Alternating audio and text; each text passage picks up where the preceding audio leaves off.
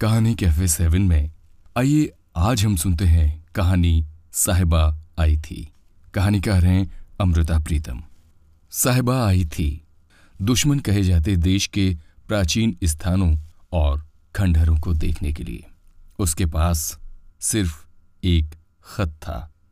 इस देश के एक भले से घर के नाम कि साहिबा को कुछ रातें ठहरने की जगह दे दें।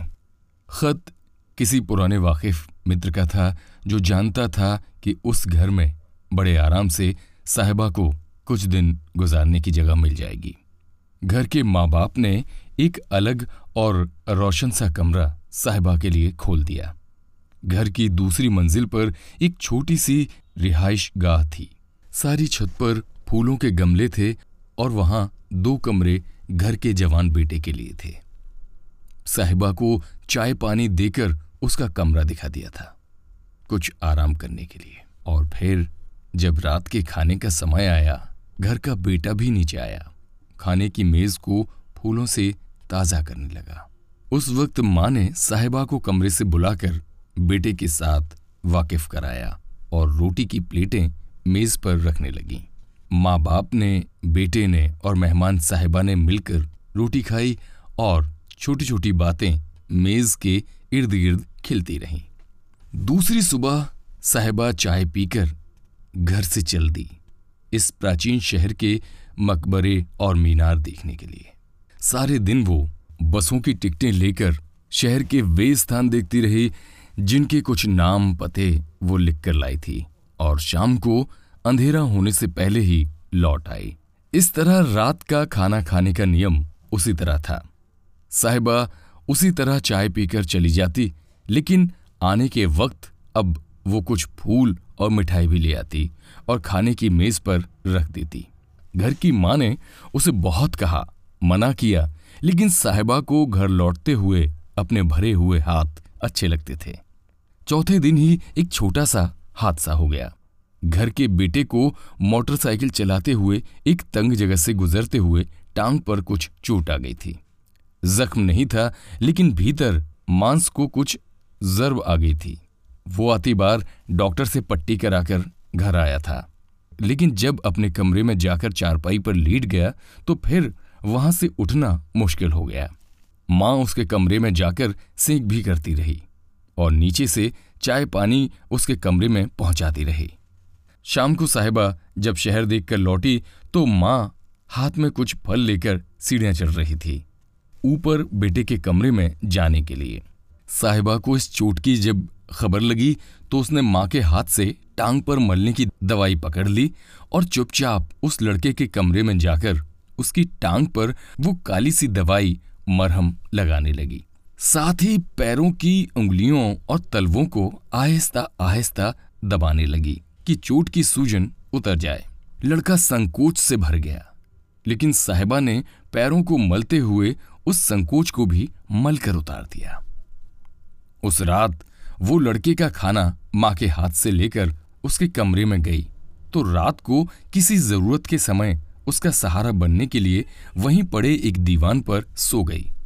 सुबह होते ही साहिबा ने ऊपर के गुसल खाने में हाथ मुँह धोया और फिर नीचे माँ से अपने लिए और उस लड़के के लिए चाय नाश्ता लेने के लिए आई। तीन दिन की तीमारदारी के बाद लड़के की टांग इस काबिल हो गई कि वो मोटरसाइकिल तो नहीं, लेकिन हाँ कार चला सके। अपनी इस चोट के कारण उसने काम से हफ़्ते की छुट्टी ली हुई थी, इसलिए घर में खाली था। माँ से कहने लगा, शहर से दूर कुछ बड़े बड़े खंडहरात हैं, बहुत प्राचीन इमारतें भी हैं। माँ, अगर आप कहो तो घर की गाड़ी ले जाऊँ और साहिबा को वे दिखाऊँ। माँ हंस दी इनकार नहीं किया। वो कुछ खुश भी थी। उसका बेटा कुछ खुश नज़र आता था। नहीं तो वो कॉलेज के जमाने की एक मोहब्बत से मायूस होकर बड़ा अकेला सा रहने लगा था। न अपनी शादी की बात सुनता था, न किसी दावत पर कहीं जाता था। उस तरह दो दिन गुजरे तो साहिबा ने कहा, अगर कहीं वो उसे हरिद्वार ले चले, उसने गंगा में नहाकर देखना है। लड़के ने उसकी ख्वाहिश, माँ से कही तो माँ ने इनकार नहीं किया और वे दोनों हरिद्वार चले गए। वो लड़की साहिबा बड़ी नाजुक सी और रेशम सी लड़की थी, जो बड़े ही सादा लिबास में रहती थी, जिस पर राह चलते खाम खां किसी का ध्यान नहीं जाता था। वे दोनों जब हरिद्वार पहुँचे, शाम उतर आई थी। गंगा के किनारे बने एक आश्रम में उन्होंने दो कमरे किराए पर ले लिए। रात एक घड़ी रहती थी, जब साहिबा ने उस लड़के के कमरे में जाकर उसे जगाया। सुबह का चढ़ता सूरज गंगा किनारे खड़े होकर देखते हैं। लड़का अभी नींद में था, लेकिन उठकर हाथ मुँह धोकर उसके साथ गंगा के किनारे पर चल दिया। वहाँ साहिबा ने चढ़ते सूरज की लाली आसमान में भी देखी और उसका साया गंगा के पानी में भी और फिर गंगा में नहाने के लिए वो आहिस्ता से उसी तरह कपड़े पहने पानी में उतर गई। लड़का किनारे पर खड़ा रहा। न कोई तौलिया पास में था, न बदलने के लिए कपड़े। इसलिए वो पानी में नहीं उतरा। किनारे पर बैठकर यूँ ही पानी से खेलता रहा। अचानक उसने देखा, सामने साहिबा खड़ी थी। अभी घुटने घुटने पानी था, लेकिन वहाँ खड़ी वो दोनों हाथ जोड़कर सूरज की ओर देख रही थी, जैसे सूर्य नमस्कार कर रही हो। लड़का हैरान सा उसकी ओर देखता रहा।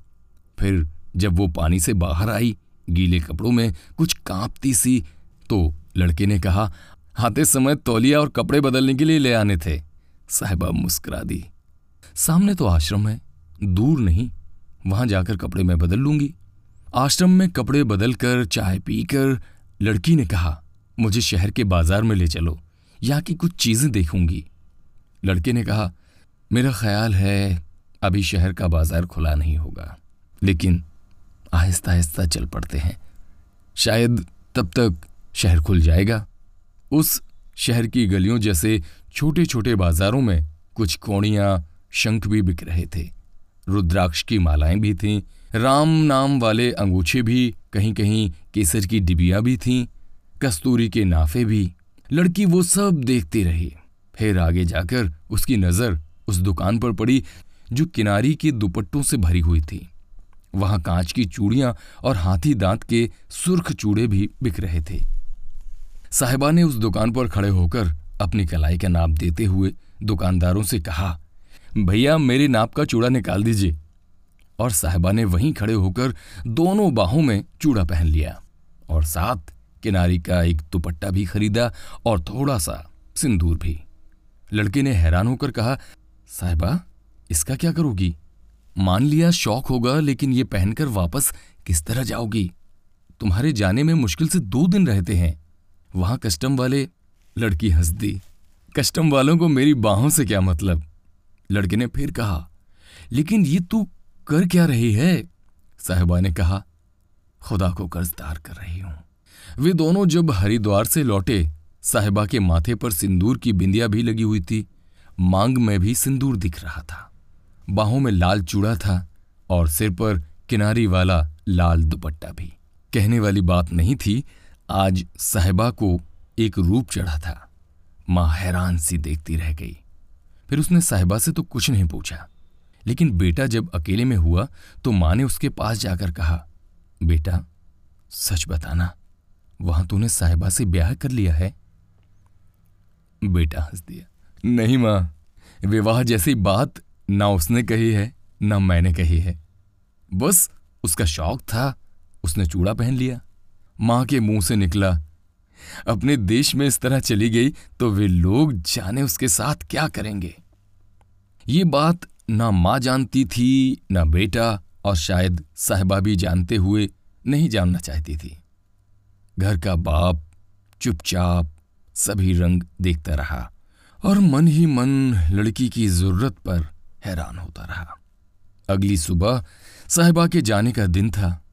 वो वीज़ा की आखिरी तारीख थी। सुबह का नाश्ता करने के बाद बेटे ने गाड़ी निकाली साहिबा को एयरपोर्ट तक ले जाने के लिए।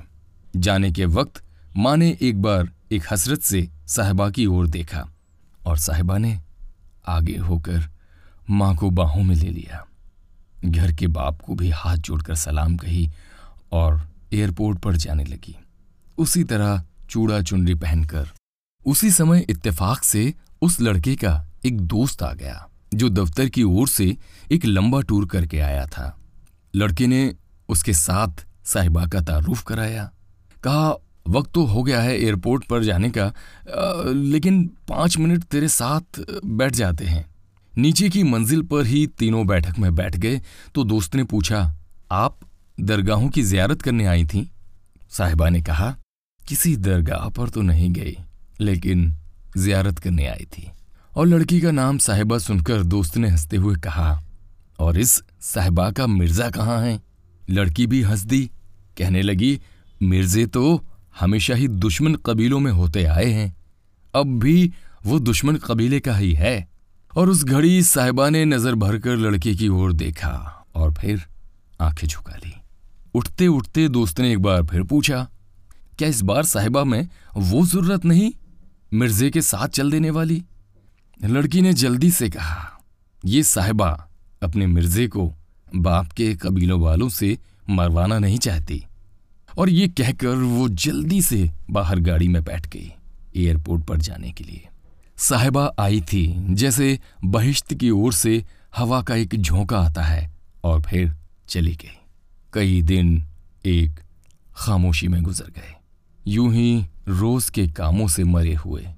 और फिर एक खत आया, साहिबा का, घर के बेटे के नाम। लिखा था, बहुत शुक्रिया, तुम्हें देखकर मुझे कई जन्म याद आते रहे।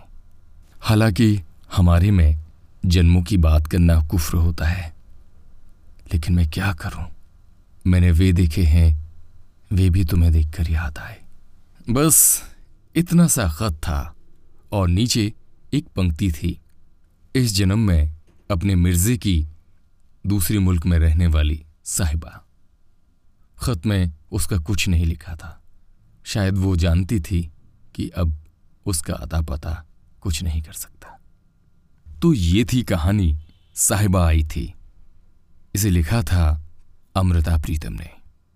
यह कहानी पसंद आई हो तो इसे अपने दोस्तों में शेयर करें और लाइक करना बिल्कुल ना भूलें। अपना खूब ध्यान रखें।